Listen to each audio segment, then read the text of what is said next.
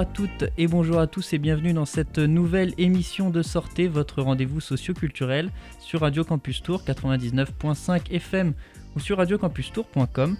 Nous sommes le mardi 1er février, il est 16h et nous nous retrouvons pour une émission qui va sans doute intéresser euh, les étudiants qui nous écoutent puisque je reçois Agathe Huot, qui est directrice générale à la SMERA. Régionale surtout. Oh, directrice régionale, pardon, excusez-moi. C'est vrai que générale, j'ai un petit peu, voilà, j'ai augmenté euh, la, hiérarchie, mais bon.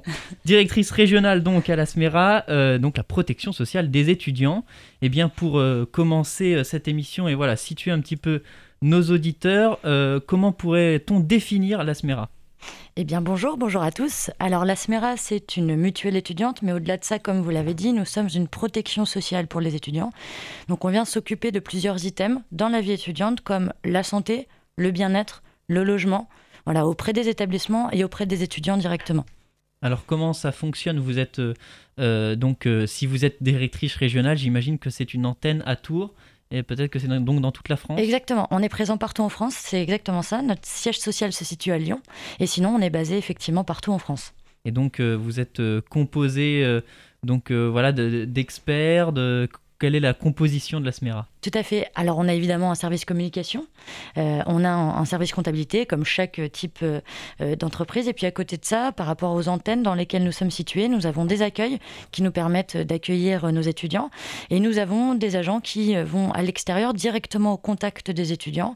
s'il y a des questions particulières, s'il y a des besoins qui se font ressortir par certains établissements, eh bien, on va directement à leur contact sur le terrain, finalement. Et depuis quand ça existe euh, Ah, euh, ça fait 70 ans qu'on existe. ça fait 70 ans euh, donc que vous, que vous occupez de la protection sociale des étudiants. Est-ce qu'il y a eu des, évolutions de, nouveaux champs d'occupation oui, tout à fait. Alors, euh, au tout début, nous étions une sécurité sociale étudiante. Voilà. Et puis, il y a trois ans de cela, nous avons euh, quitté euh, la part de la sécurité sociale étudiante, puisque maintenant, vous êtes tous raffiliés. Il y a une réforme. Exactement. Voilà, c'est ça. suite à la réforme. Tout à fait. Et donc, vous êtes tous raffiliés, tous les étudiants sont raffiliés à la caisse générale qu'on appelle la CPM. voilà. Et donc, nous, on continue l'activité de la complémentaire santé et des assurances à la personne. Eh bien, c'était une de mes questions. Vous m'avez devancé. Euh, voilà, je crois que c'était suite à la loi OR. Euh, exactement. c'était ça. Et, euh, bien, justement, puisqu'on parle donc de la, de la CPM, de la mutuelle, c'est peut-être des questions des fois qui sont un petit peu compliquées pour les étudiants qui nous écoutent. Est-ce qu'on peut, voilà, rappeler tout simplement peut-être commencer par le, le, premier, la première chose, la sécurité sociale, la CPM, comment ça, comment ça, fonctionne Comment ça fonctionne? Alors, c'est vrai que cette question nous la pose souvent, que ce soit les étudiants, parfois même les établissements et les parents. Et en fait, il faut s'imaginer que c'est vraiment quelque chose de très simple. Donc, on a effectivement la partie sécurité sociale. Donc, c'est une part obligatoire en France et pour les étudiants, gratuite. D'accord? Donc, cette sécurité sociale, elle vient rembourser les frais de santé en France à hauteur de 70%. D'accord? Donc les produits en pharmacie, l'hospitalisation, euh, les soins chez les médecins et les spécialistes, etc., etc., les analyses en laboratoire et j'en passe. Et donc la sécurité sociale est chargée de rembourser ces frais de santé à hauteur de 70%. Voilà. Donc, grâce à la carte vitale, ou si on n'a pas la carte vitale, on passe à une feuille de soins que le praticien vous donne et qu'il faut directement envoyer à la sécurité sociale pour remboursement sur le compte bancaire. Donc ça, c'est obligatoire pour tous les étudiants du territoire français. Exactement, et pour les internationaux qui arrivent en France également. Exactement. Et donc, après, on a la CEPAM. Donc ça, c'est la CPM. c'est la CEPAM. C'est la sécurité sociale. Alors en fait, même moi, je m'y perds. Alors, je, vais vous faire un schéma très simple. La sécurité sociale égale CPAM qui veut dire caisse primaire d'assurance maladie, égale Amélie.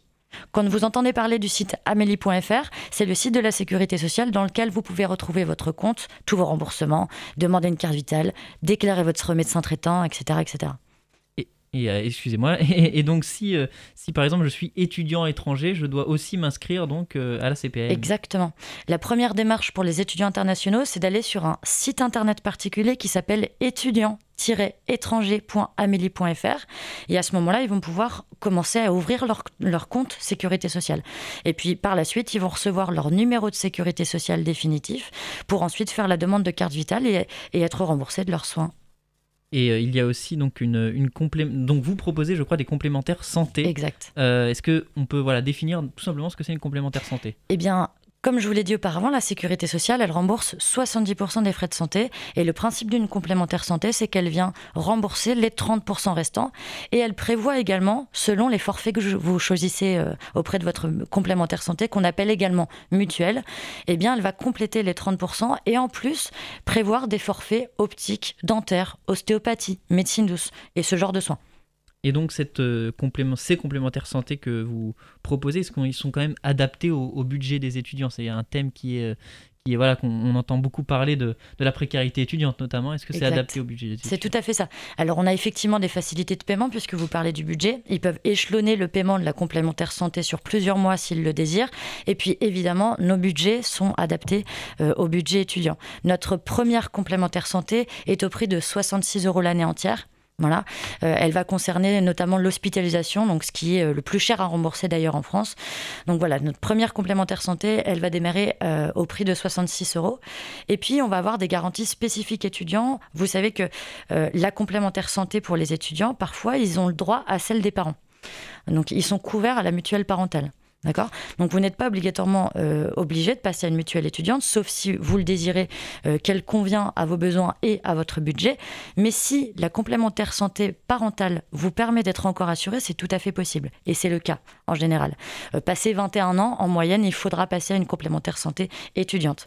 Alors dans ce cas-là, si vous restez sur la complémentaire santé parentale, nous avons créé euh, une offre, ou plutôt une couverture spécifique pour les étudiants qui s'appelle le Tonic Études et qui, lui, est au prix de 40 euros l'année. Et on va venir rembourser des frais euh, du type taxi soirée, euh, préservatif, vaccin pas remboursé par la sécurité sociale, médecine douce, etc. Et fruits et légumes aussi. On a un panier de fruits et légumes remboursés là-dedans. Donc voilà, ça, prend en compte finalement beaucoup de choses. Un, autre point central de la vie étudiante, c'est souvent le logement. Oui. Et je crois que là aussi, la, la SMERA propose des, assurances euh, logement. Exactement. Alors, nous, nous sommes euh, en, partenariat aussi avec, euh, avec une filière qui s'appelle Logifac. Donc, ça, c'est notre euh, filière de, de résidence étudiante, étudiante qui se situe à peu près partout en France. Hein. on a plusieurs antennes. Donc, déjà, on propose du logement étudiant. Et puis, à côté de ça, effectivement, on propose des assurances habitation. donc, par rapport à la superficie de l'habitation, vous avez des garanties différentes. Mais le principe, c'est que nous venions nous assurer en cas d'incendie, bris de glace, dégâts des eaux, vol euh, etc. Oui, c'est des choses qui sont euh, quand même assez importantes Tout à fait. Pour, pour les étudiants. Euh, il existe d'ailleurs un, un, espace, je crois, dédié aux adhérents de la SMERA qui s'appelle Stud Life, oui. Euh, et d'ailleurs, comment, comment on peut devenir adhérent de la SMERA Est-ce qu'il y a des étudiants qui sont adhérents à ce... Tout à fait. À partir du moment où, il y a, euh, où vous avez euh, une complémentaire santé chez nous, ou une assurance responsabilité civile, qui s'appelle indispensable chez nous, ou bien sécurité, ça dépend du forfait que vous choisissez. Donc pour rappel, la responsabilité civile, c'est quand vous causez un dommage à autrui, l'assurance va venir vous assurer. Par exemple, j'ai cassé les lunettes de mon voisin, par inadvertance, bien sûr. Hein. Dans ce cas-là, l'assurance va le prendre en charge. Euh, je me suis cassé une jambe euh, dans la rue parce que j'étais en retard en cours et je cours. Je me suis cassé une jambe. Alors dans ce cas-là, c'est l'individuel accident qui va venir vous couvrir. Voilà, donc ça, c'est euh, les, assurances à la personne. donc à partir du moment où vous avez ou une mutuelle ou le tonic étude ou une assurance ou une assurance habitation, eh bien vous faites partie des adhérences MERA et alors vous accédez à, notre espace Stud Life, effectivement. Et donc dans cet espace, qu'est-ce qu'on qu'est-ce qu'on y retrouve Alors qu'est-ce qu'on y retrouve? Euh, Des réductions chez nos partenaires, euh, par exemple des supermarchés, euh, des, mm, des abonnements stationnement ou des abonnements trajet, transport, etc. Vous pouvez également trouver des offres d'emploi, donc des emplois étudiants ou des emplois saisonniers. vous pouvez trouver des, des newsletters qui vous aident dans la vie quotidienne étudiante à trouver des bons plans, à trouver un logement. Voilà, vous avez toute une panoplie de bons plans en fait sur Student Life. Et donc, euh, est-ce que, donc là, on a fait le tour quand même de, de, pas mal de, de, voilà, de comment ça fonctionnait, euh, mm. la, la, SMERA. Est-ce que vous trouvez que les, les, les, étudiants sont globalement assez bien informés sur euh, tous ces enjeux ou alors il y a encore justement des soucis de communication? Alors, je pense effectivement que nous, c'est l'un des problèmes qu'on essaye de, pallier, c'est d'aller directement vers les établissements et vers les étudiants pour répondre à leurs questions qui parfois n'osent pas être posées ou qui parfois bah, se sentent complètement dépassés par par la situation de la vie étudiante, de la santé, du logement, du budget, de, de, comment bien se nourrir et, et, à, prix, à prix raisonnable. En fait, il y a tellement de questions qu'on ne sait pas forcément où les poser, qu'on ne sait pas comment les poser. Et effectivement, on essaye un maximum de pallier à ce problème-là en allant vers les étudiants, en allant vers les établissements. C'est pour ça que je, rajoute que s'il y a la moindre question, que ce soit un établissement ou un étudiant ou, une mairie, un organisme, peu importe, par rapport à la vie étudiante, n'hésitez surtout pas à venir nous voir à la SMERA. On saura répondre à vos questions. Et donc, euh, quand on parle justement euh, d'assurance, euh, on entend souvent aussi voilà, prévention des risques. Et on a traversé une période sanitaire compliquée. On, traverse toujours cette période. est, est-ce que vous avez eu un rôle particulier dans cette période? Alors, je dirais déjà qu'on a dû réinventer nos outils. Euh, et la façon dont on communiquait euh, avec nos étudiants, euh, puisque le, contact n'était plus permis pendant un temps, et, c'est toujours à peu près le cas aujourd'hui. Donc on a dû réinventer nos outils. Ça nous a permis aussi de rester en contact avec nos adhérents, mais aussi voilà tout, type d'étudiants qui auraient des questions. donc ça, je dirais que c'est une force parce qu'on a réussi à garder le contact et on s'est adapté, notamment sous forme de réunions en visio, de webinaires, de réunions Zoom, de vidéos de présentation, ce genre de choses pour informer un maximum. Et je dirais que euh, là où on s'est rendu compte qu'effectivement, on a, euh, on, a endossé un rôle pendant cette pandémie, c'est que les étudiants comme les parents euh, se sont rendus compte de l'importance d'avoir une mutuelle. Parce que demain, nous sommes gravement malades. si on n'a pas de mutuelle et qu'on a simplement la partie sécurité sociale qui rentre en jeu, on n'est pas remboursé de la totalité des soins. Et donc, c'est vrai qu'on s'est rendu compte qu'il y avait comme une prise de conscience générale de l'importance d'avoir une mutuelle, et ça, c'est une très bonne chose. Effectivement, il y a eu beaucoup d'étudiants euh, qui sont euh, tombés malades et qui tombent toujours malades.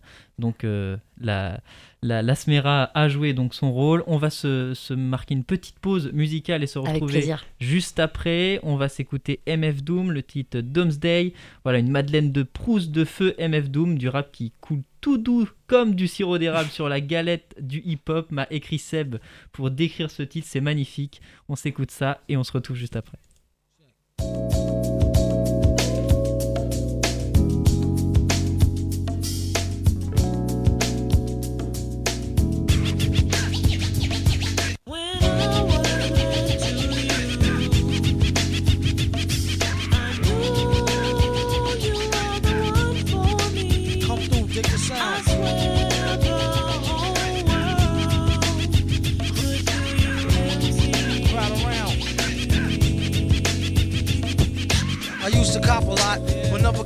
Drop. Hold mics like ponytails tight and bobble ops. Stop, stick around, come through and dig the sound of the fly brown 606 cycle. Who throws a dick around? Bound to go three plat. Came to destroy rap. It's an intricate plot of a b-boy strap. Fem stack cats get kidnapped. Then release a statement to the press. Let the rest know who did that. Metal fist terrorist, claim responsibility. Broken household name usually set in hostility.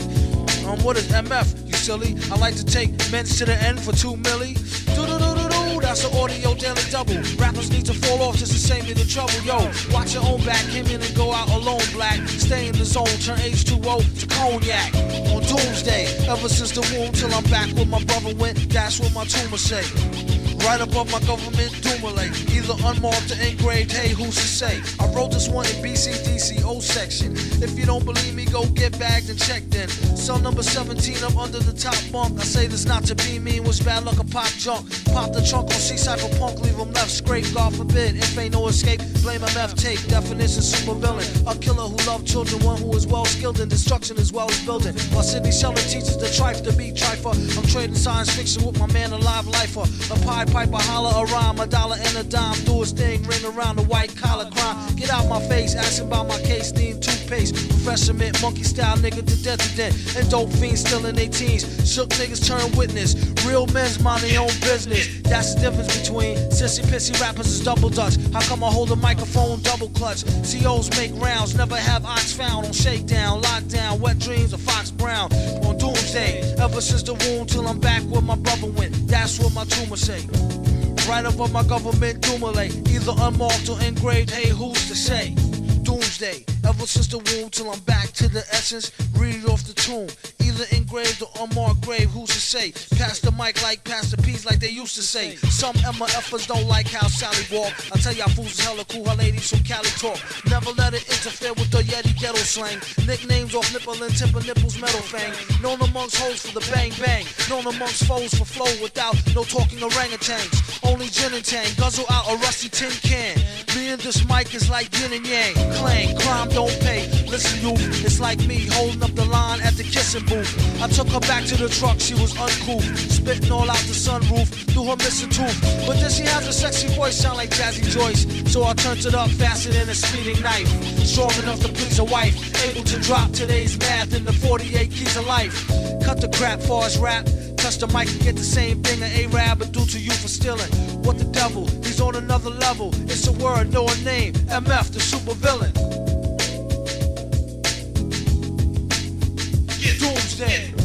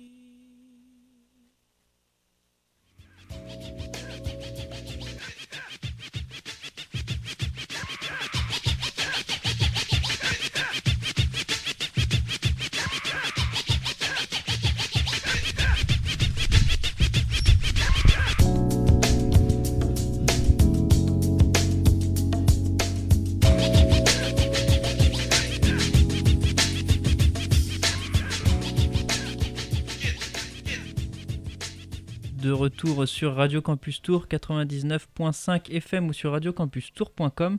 Vous êtes toujours dans votre rendez-vous socio-culturel Sortez dans la deuxième partie déjà de cette émission. Je suis toujours avec Agathe Huot qui est directrice générale à la SMERA. Régionale toujours. Ah là là là là, je n'y arrive pas, je suis désolé. C'est pas très Ça grave. fait deux fois hein, quand même. Donc directrice régionale à la SMERA. Mais c'est bien parce que je vous, je vous augmente de poste. Voilà, je, je, je fais moi-même des promotions. Et euh, donc voilà, donc la protection sociale des étudiants. Dans la première partie de cette émission, on est revenu largement euh, sur comment s'organiser tout ça, comment se- s'organiser euh, la sécurité sociale, la CPAM, la mutuelle.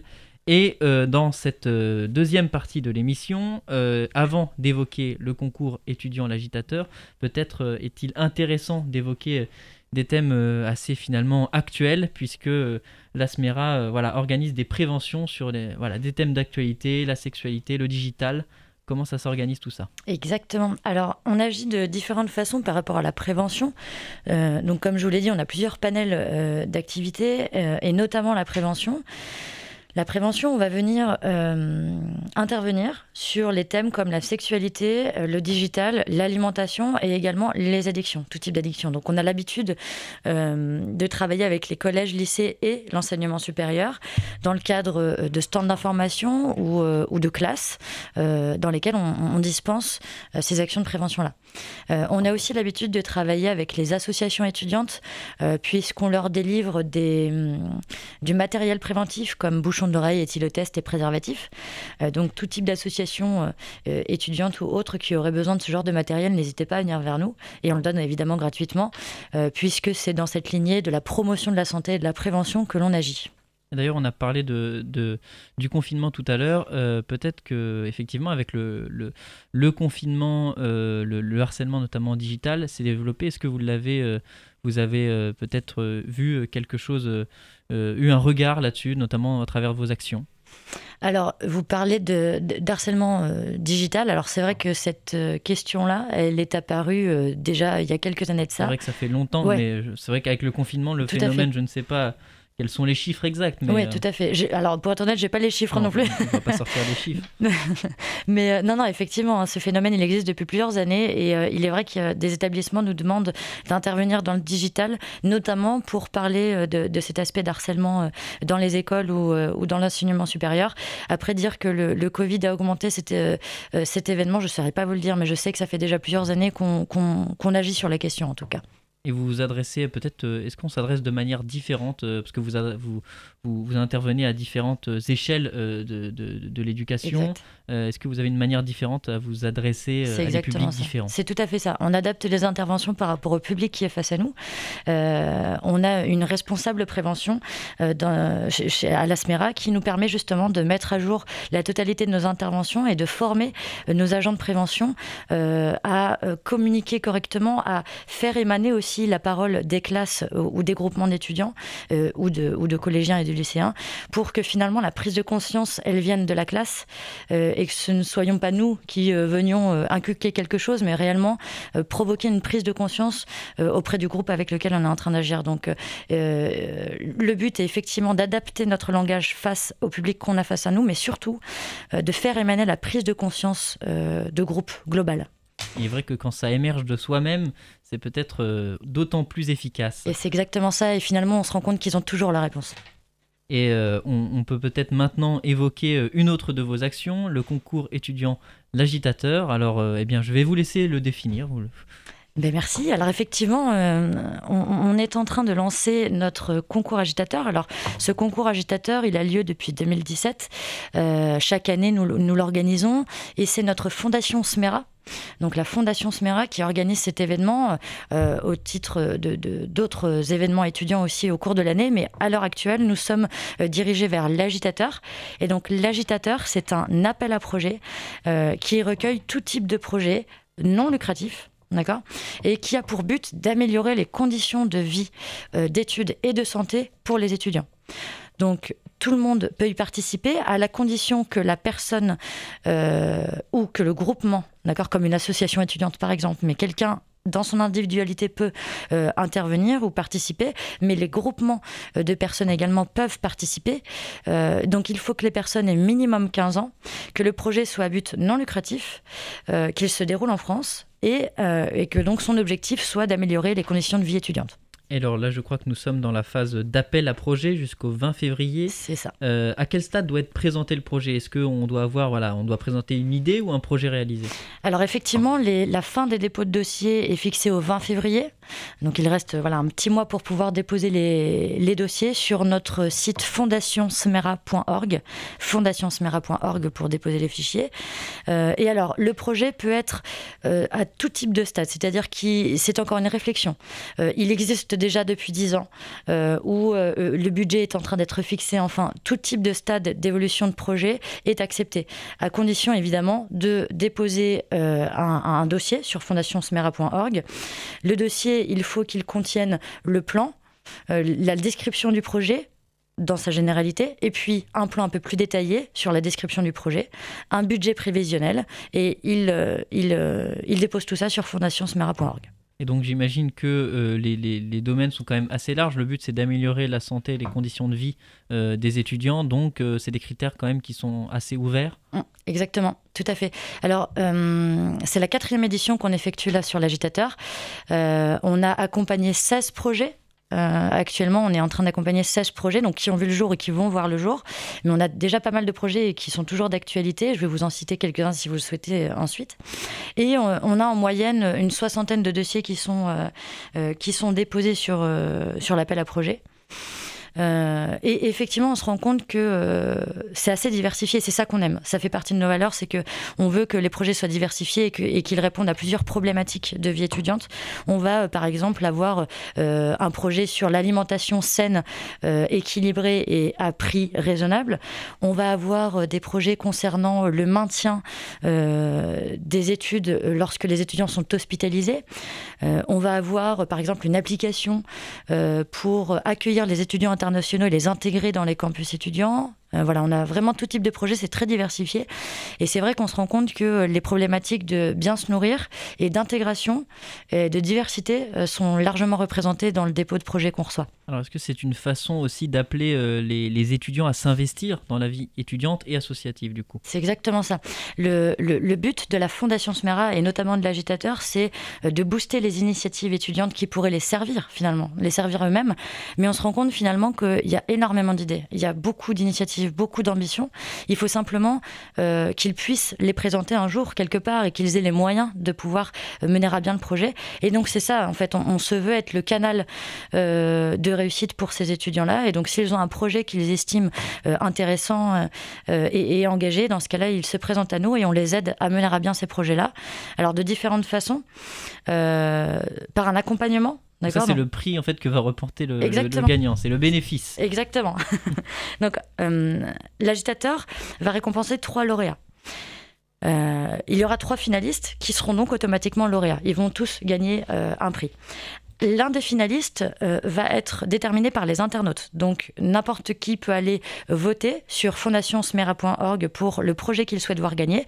Et donc un lauréat sera désigné par euh, les internautes. Et les deux autres finalistes euh, vont être désignés par le jury que l'on compose par différents types de représentants pour que ce soit bien, bien représentatif.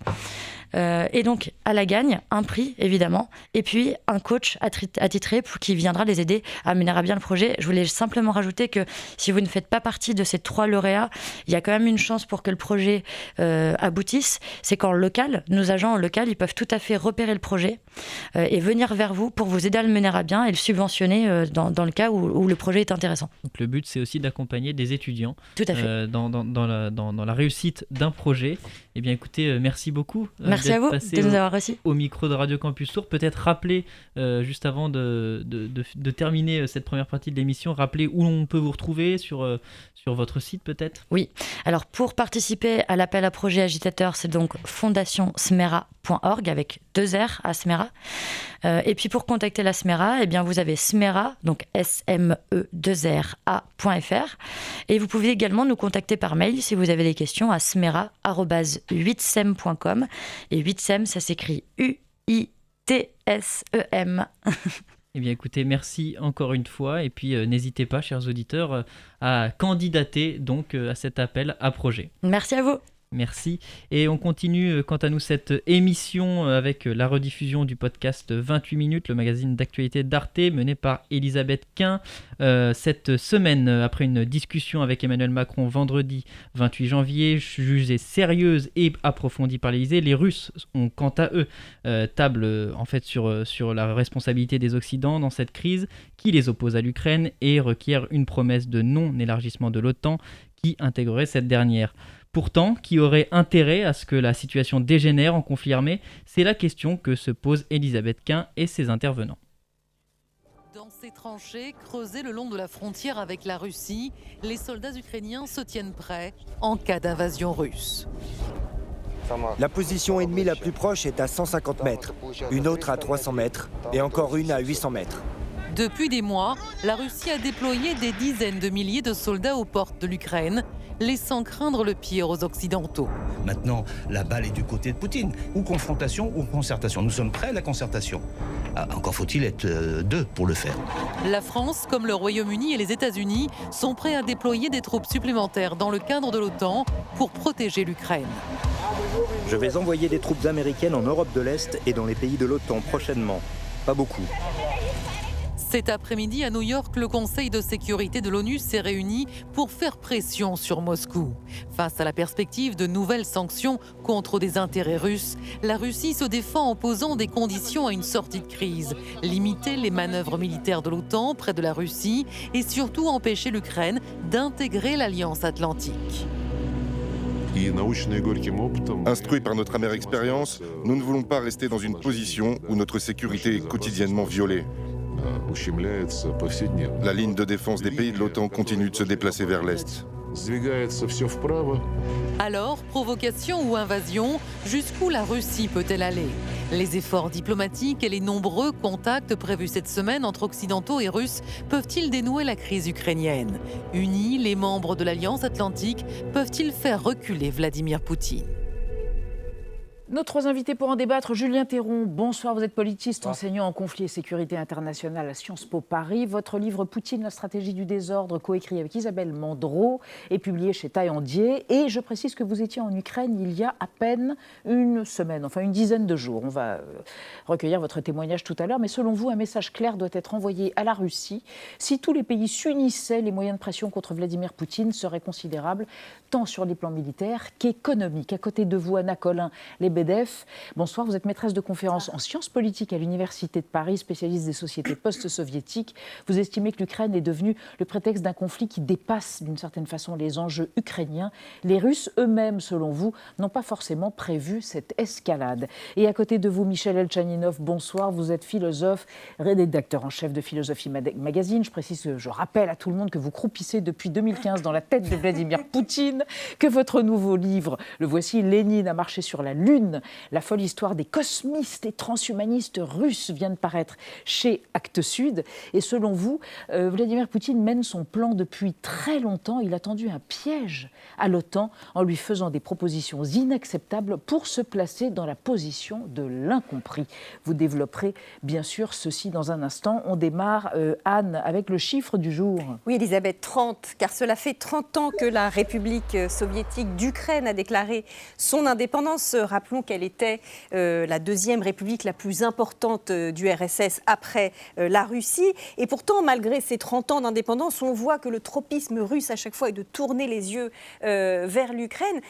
Michel Echaninov, expliquez-nous ces liens multiséculaires qui font que la Russie se tourne toujours, est toujours tentée de faire revenir l'Ukraine dans son giron.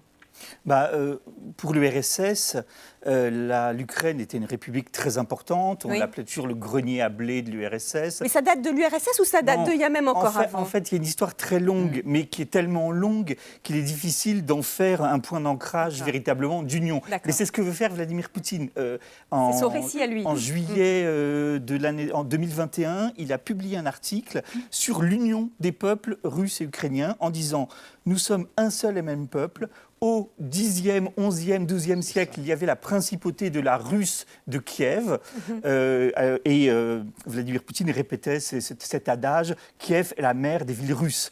sauf que entre-temps. C'est vrai ou c'est du révisionnisme historique? C'est pas du révisionnisme, sauf que entre-temps, il y a eu les Tatars qui ont envahi la zone.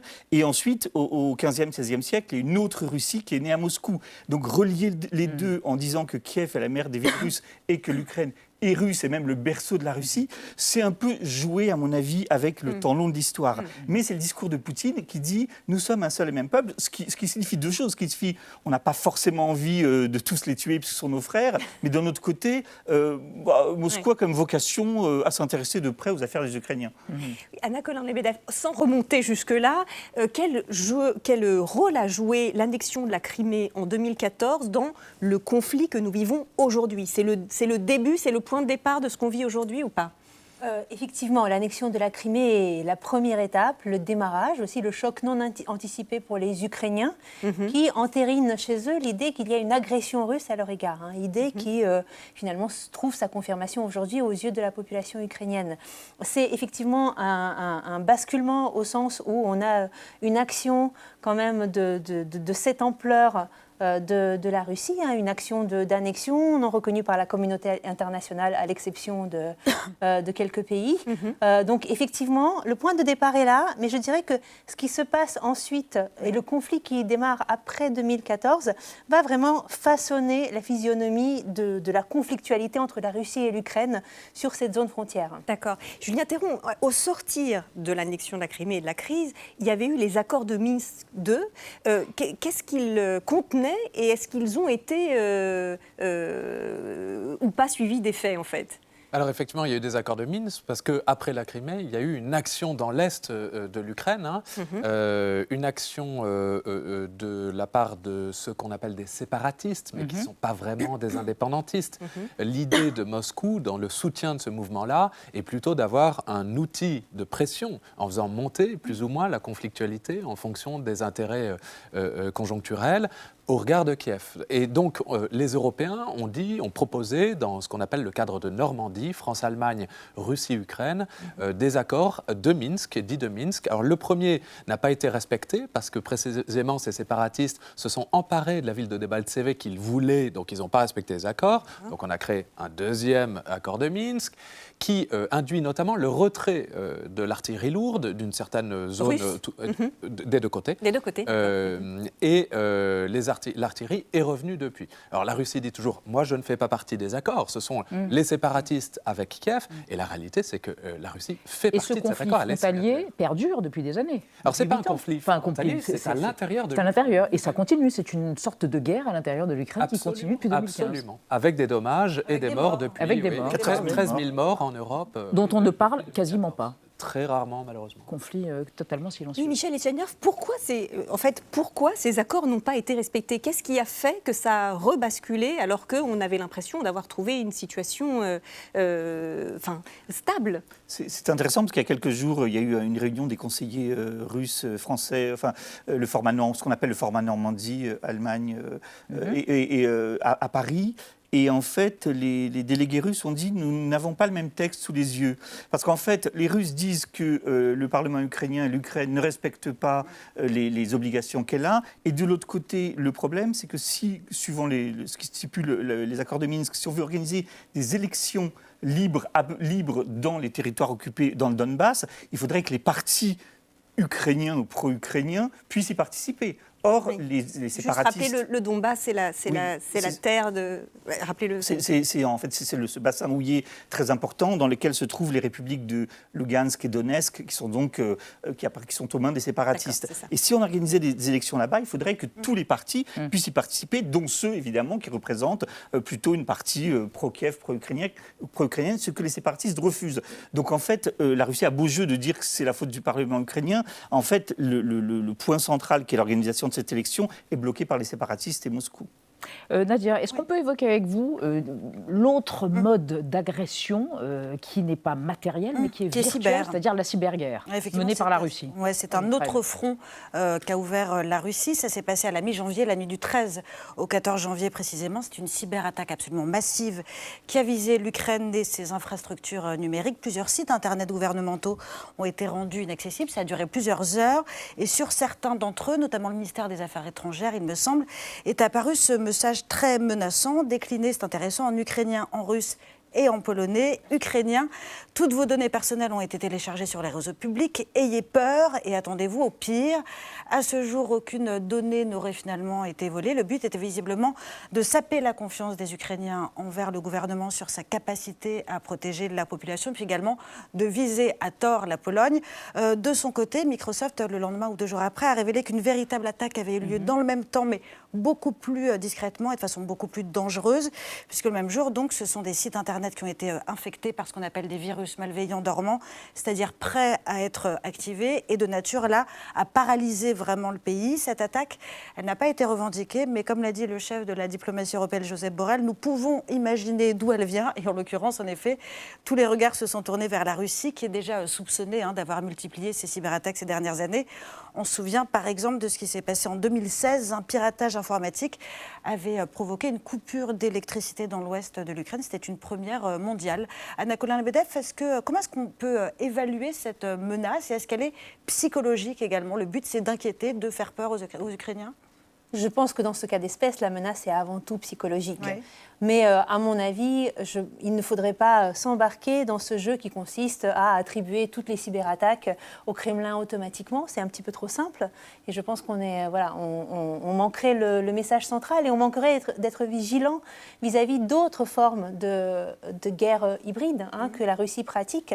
C'est-à-dire, Euh, par exemple? euh, la Russie euh, est passée maître dans l'art de euh, créer un flou informationnel, de créer de l'incertitude, de, d'être derrière des, des- des- des- attaques pour lesquelles on n'a pas de certitude sur l'auteur, on n'a pas de certitude véritablement sur les responsabilités. On peut blâmer les Ukrainiens, on peut blâmer les Russes. euh, voilà. Euh, je, je- je dirais que sur Une guerre de l'information que vous décrivez? Euh, une guerre de l'information et de la désinformation, hein, euh, qui, euh, euh, si vous voulez, euh, là, dans, dans ce cas d'espèce, il y a eu une attaque, on a immédiatement pensé au Kremlin. Je dirais que quelque part, le Kremlin n'est pas gagnant dans cette, dans cette affaire. Dans une affaire de manipulation de l'information, le Kremlin serait beaucoup plus puissant. Julien Théron, revenons aux plus de 100 000 soldats russes massés à la frontière. Est-ce que euh, cette idée d'invasion, ce spectre de l'invasion, est quelque chose de possible? La Russie a-t-elle les moyens de mettre en œuvre une invasion de l'Ukraine? Techniquement, oui. Euh, Est-ce qu'ils peuvent entrer avec 100 000 hommes en Ukraine? Oui. Euh, Est-ce que l'Ukraine peut tenir Probablement pas plus d'une semaine euh, sans l'aide, une aide extérieure. Euh, mais la question n'est pas que de la pénétration du territoire, c'est qu'après, il faut le tenir. Euh, vous pouvez bien pénétrer surtout dans des espaces creux, des espaces vides. Ça n'est pas un problème, mais ça n'a pas grand intérêt. Bien sûr, ce qui compte, ce sont les centres urbains. Et là, il y a quand même près de 44 millions d'habitants en Ukraine. Et pour tenir ces centres-là, alors que la population elle-même s'entraîne aux armes et promet de résister, La population s'entraîne aux armes, vous dites? Absolument. Il y a ce qu'on appelle des, des bataillons de défense territoriale où les citoyens euh, s'engagent avec leurs armes de chasse, mais ça peut être des armes automatiques, hein, des, des fusils automatiques, Mhm. et ils s'entraînent, ils sont entraînés par l'armée régulière hein, à euh, pratiquer une guerre de, de résistance, une guérilla. Et quelle est la situation de l'armée régulière ukrainienne en termes de capacité par rapport à l'armée russe? Elle a des avantages, hein. elle est quand même euh, plus organisée, euh, mieux commandée et mieux équipée qu'en 2014. On se souviendra Mhm. justement dans la prise de Crimée Mhm. qu'il n'y a pas eu de combat. La- l'armée n'a pas combattu euh, et elle a promis de combattre euh, ce coup-ci. Euh, mais elle a des défauts euh, assez structurels comme la défense antiaérienne par exemple. Et fondamentalement, si on compare mécaniquement les deux armées, évidemment que c'est une guerre parfaitement asymétrique. Oui, Michel Echaïnov, le président ukrainien Zelensky dit parfois que le plus grand risque, celui qu'il craint le plus, c'est la déstabilisation intérieure. Euh, quelle est la situation à l'intérieur de l'Ukraine politique? C'est une situation délicate parce que le, le président Zelensky a été élu sur des promesses de lutte contre la corruption. Mhm. Il a été élu à la- après avoir été le Mm. héros d'une série télévisée, Oui, Le serviteur du peuple, Oui, oui. où il était un homme, un, un- un- un jeune enseignant qui devenait président et qui luttait contre la corruption. Donc une espèce de, Mhm. de success story euh, pour un pays qui, qui souffre de la corruption depuis longtemps. Et euh, aujourd'hui, il faut passer aux choses sérieuses et il faut combattre les fameux oligarques. Les fameux oligarques qui ont euh, eu des intérêts dans le Donbass, Mm. justement, euh, dans les zones séparatistes, également contre l'ancien président Poroshenko qui est revenu au pays et euh, qui, qui est mis en cause pour, pour, pour trahison. Donc aujourd'hui, on est aussi, c'est pour ça que la situation est compliquée sur tous les fronts, également sur le, le front politique intérieur. Est-ce que Zelensky aura la force de combattre le- les- les oligarques C'est-à-dire qui- que pour l'instant, il ne l'a pas fait, il n'a pas rempli cette mission-là qui s'est bah, il n'a pas encore terminé de la remplir parce que, parce que les oligarques sont effectivement des hommes très importants. Lui-même, Zelensky, a été soutenu par un oligarque quand il est devenu le héros de cette série. Donc il, s'agit de, de quelque chose de- d'extrêmement complexe. Et donc c'est vrai que, que politiquement, c'est pas du tout évident. Et c'est cette conjonction en fait de facteurs politique intérieure, euh, grand, grand, euh, grand dessin avec l'OTAN, euh, aussi euh, fatigue quand même d'une partie de la population ukrainienne qui, qui, qui fait que la situation est- est- est complexe. Justement, l'OTAN, parlons-en. Euh, depuis, depuis la montée de ces tensions, on a l'impression que l'OTAN s'est ressoudée, euh, que ce soit l'Union européenne ou les États-Unis semblent quand même très euh, préoccupés par ce qui s'y passe. Est-ce que c'est est -ce c'est euh, est -ce c'est un front commun contre la Russie de l'OTAN auquel on assiste? Écoutez, moi déjà, je voudrais souligner que euh, depuis euh, le début de ses actions en Ukraine, euh, Poutine arrive systématiquement au résultat contraire à celui qui- Qu'il qui recherche. recherchait d'habitude. Il cherchait à garder euh, l'Ukraine dans son giron. Je pense qu'il a définitivement euh, perdu l'Ukraine. Bon, en même temps, c'est vrai que euh, si son objectif aujourd'hui est d'avoir euh, un adversaire à sa- qu'il considère à sa taille, un adversaire à sa mesure, une OTAN ressoudée, est, un- effectivement un, voilà, c'est un, adversaire de belle taille qui permet sans doute un certain nombre de rhétoriques en- dans la politique interne. D'accord. qui De peuvent mise en scène du voilà, conflit euh, qui le servent. Mm. D'accord. Alors on va s'intéresser avec Thibault Nolt et son rayon X à Vitaly Klitschko, qui est le maire de Kiev et qui regrette infiniment que l'Allemagne ne soit pas davantage solidaire avec l'Ukraine. On évoquera les questions pour lesquelles elle n'est pas solidaire après ce portrait. Bonjour docteur, j'ai mal ici et là. Une petite déprime passagère, c'est tout. Évidemment, je fais du sport. Mon cher Vitali Klitschko, j'ai vos radios sous les yeux, c'est dans les cordes. Vous êtes un ex-boxeur ukrainien de 114 kilos passé à la politique, député puis figure de l'Euromaïdan, le soulèvement pro-européen de 2013. Vous aviez songé à la présidence avant de gagner la mairie de Kiev en 2014. La capitale de 3 millions d'habitants est depuis peu la capitale de l'effroi face à la perspective d'une attaque russe. Et si vous avez salué les livraisons occidentales d'armes à l'Ukraine, vous avez vilipendé le cadeau de l'Allemagne. It's joke. I uh, want to say thank you, but it's not enough. What's a joke? Instead the weapons, we receive 5,000 help. Vous avez même ironisé Qu'est-ce que l'Allemagne va envoyer en soutien au prochain coup Des oreillers Oui, vous êtes déçus. L'Allemagne, vous y avez vécu, elle vous a adopté, vous l'aimez, mais là, c'est comme si elle vous envoyait un uppercut au foie. Dire que j'avais même fini par aimer la variété bavaroise. À Bayonne, Das aus dem. Vous êtes né au Kyrgyzstan d'une mère prof et d'un père général de division dans l'armée de l'air soviétique, attaché militaire en Allemagne de l'Est, liquidateur de la centrale nucléaire de Tchernobyl en 1986. Vous arrivez en Ukraine à 14 ans et finissez d'y grandir. Beaucoup. 2m02. Vous commencez par un sport interdit chez les soviets, le kickboxing. Une fois autorisé avec la perestroïka, vous filez en équipe nationale et pêchez deux titres mondiaux. La boxe anglaise ensuite, 47 combats, 45 victoires, 41 par KO. Malgré vos trois ceintures de champion du monde, vos synapses sont encore OP pour un doctorat de la fac de Kiev. Votre petit nom est alors docteur Point d'Acier. Votre frère Vladimir est tout pareil que vous, champion du monde des poids lourds de boxe, docteur polyglotte et gentil garçon qui a promis à sa maman de ne jamais affronter son frangin en combat. Pareil, euh, lui, il est même pas maire de Kiev. Il est un peu relou. Mon cher Vitali, avec vos ceintures et vos casques, Poutine n'a qu'à bien se tenir. Merci Thibault. Anne. Oui, Julien Théron, qu'est-ce qui fait que certains pays comme l'Allemagne se font plus discrets S'il n'y aurait pas euh, des petits intérêts euh, gaziers là-dessous une dépendance plutôt que des intérêts. Euh, effectivement, non seulement l'Allemagne est tout à fait dépendante de la Russie pour la livraison de son gaz, mais en plus, il y a ce fameux projet Nord Stream 2 qui devrait passer par la mer Vous rappelez ce que c'est un gazoduc? Absolument, c'est un gazoduc qui amènerait le gaz directement de Russie à l'Allemagne sans passer par l'Ukraine. On a une carte qui est en train de s'afficher, en effet, avec le, avec le trajet de Nord Stream 1 et, celui, voilà. Absolument. De Nord Stream 2. Euh, et ça permettrait d'éviter l'Ukraine et du coup de couper à la fois le gaz à l'Ukraine si on avait envie et aussi, le on étant la Russie, bien sûr. Bien sûr, et puis aussi de priver la Russie de 4 points de PIB, puisqu'il y a une rente gazière à chaque fois que du gaz passe, évidemment. Donc la Russie n'a pas intérêt à le faire en réalité, à couper le gaz et À couper le gaz à l'Ukraine, si, mais pas si à l'Allemagne derrière. Oui, voilà. Mm. Et ça, ça permettrait de le faire. Alors, que dit le directeur général de l'OTAN bah, à ce propos? Bah Oui, il ne lui a pas échappé la dépendance européenne au gaz, et on l'écoute, c'était hier à Bruxelles. Nous sommes préoccupés par la situation énergétique en Europe, car elle démontre la vulnérabilité d'être trop dépendant d'un seul fournisseur de gaz naturel. Et c'est la raison pour laquelle les alliés de l'OTAN conviennent que nous devons travailler et nous concentrer sur la diversification des approvisionnements. La Russie a manipulé le marché européen du gaz en freinant ses approvisionnements. Oui, Michel Etcheninov, qu'est-ce qu'il annonce là en fait euh, L'approvisionnement euh, par euh, du gaz américain? Qu'est-ce qu'il annonce Il appelle à la diversification des sources d'approvisionnement qui est déjà en train de se faire. La France est un peu moins dépendante au gaz que l'Allemagne mhm. notamment. il s'agit de diversifier.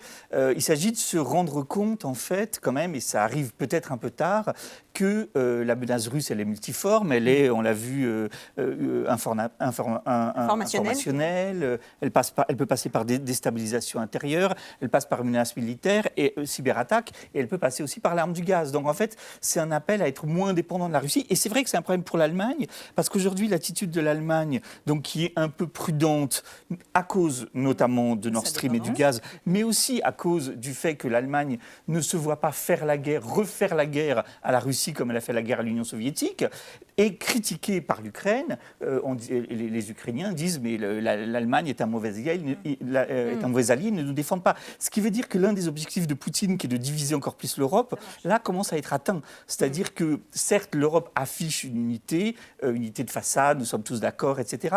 En réalité, il y a des dissensions mm. entre les pays de l'Est qui comprennent bien la menace russe, des pays, comme la France qui mm. veulent absolument dialoguer depuis le fameux mm. reset d'Emmanuel Macron en 2019 et l'Allemagne qui est plus prudente. Il y a des dissensions et en ce sens, Poutine a déjà marqué un point. Anna Kolin-Lebedev, sur ce point marqué par euh, Vladimir Poutine, vous qui disiez que ce qui est en train de se passer, il n'avait pas prévu et ça excède euh, soit leurs espérances, soit leurs attentes. Qu'est-ce que vous en pensez? Effectivement, j'ai peut-être été un petit peu, un petit peu excessive euh, précédemment. Il y a la Russie. Arrive à très bien manipuler nos faiblesses hein, Mhm. dans, dans différents domaines. Elle arrive très bien à manipuler les, les, les différences qu'il peut y avoir en- entre, entre différents acteurs.